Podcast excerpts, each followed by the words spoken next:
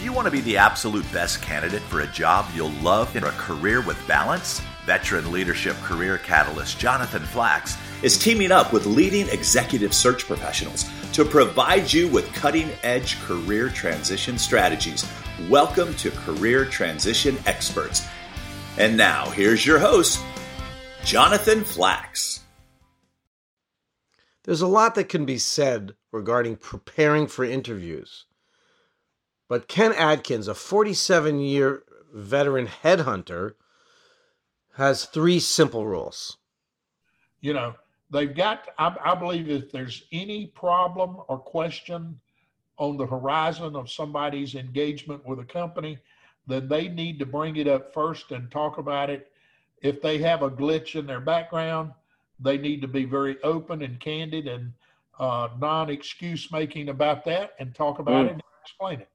Uh, that's yeah. much better than pretending the employer is not going to see it and then have him bring up the question and they get red in the face and uh, mumble mm. around try to answer it. Got so it. that's part of preparation, being prepared yeah. to answer a negative question. There are three rules to answer a negative question. Number one, always tell the truth. Mm. Number two, always tell it positively. Mm-hmm. And always tell it briefly. Mm uh, ne- you'll never get a job by talking about why you screwed up another one. So, right. or left or whatever. So you got to right. be prepared for those questions, but don't dwell on it. Yeah, got it. So being telling the truth and uh, being succinct is important. Well, what if it's a very negative experience? How do how do you suggest people spin it positively? Can you give us an example? Well, uh, number one is to follow those three rules. Uh, yeah you know, somebody, let's say somebody got fired, you know, uh, you've got to be able to be honest about it. If you got fired, you got to say so. Yeah. And you've got to have some kind of explanation. Yeah. But most importantly, you got to be brief. Mm-hmm. You know, that's one of those questions that you can't score any positive points with.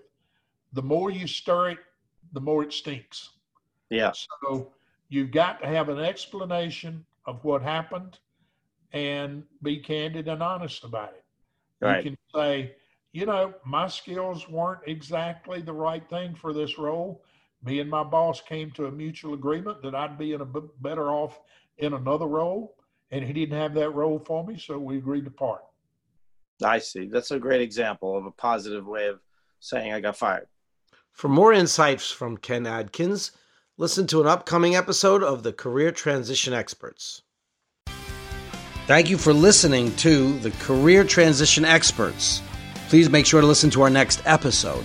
And if at any time you want a clear view of the entire career transition process and a sense of where your strengths are and where your challenges are to work on, you'll get your free access to my career TPS assessment at careerexcitement.com. That's www careerexcitement.com. TPS stands for Transition Performance Snapshot.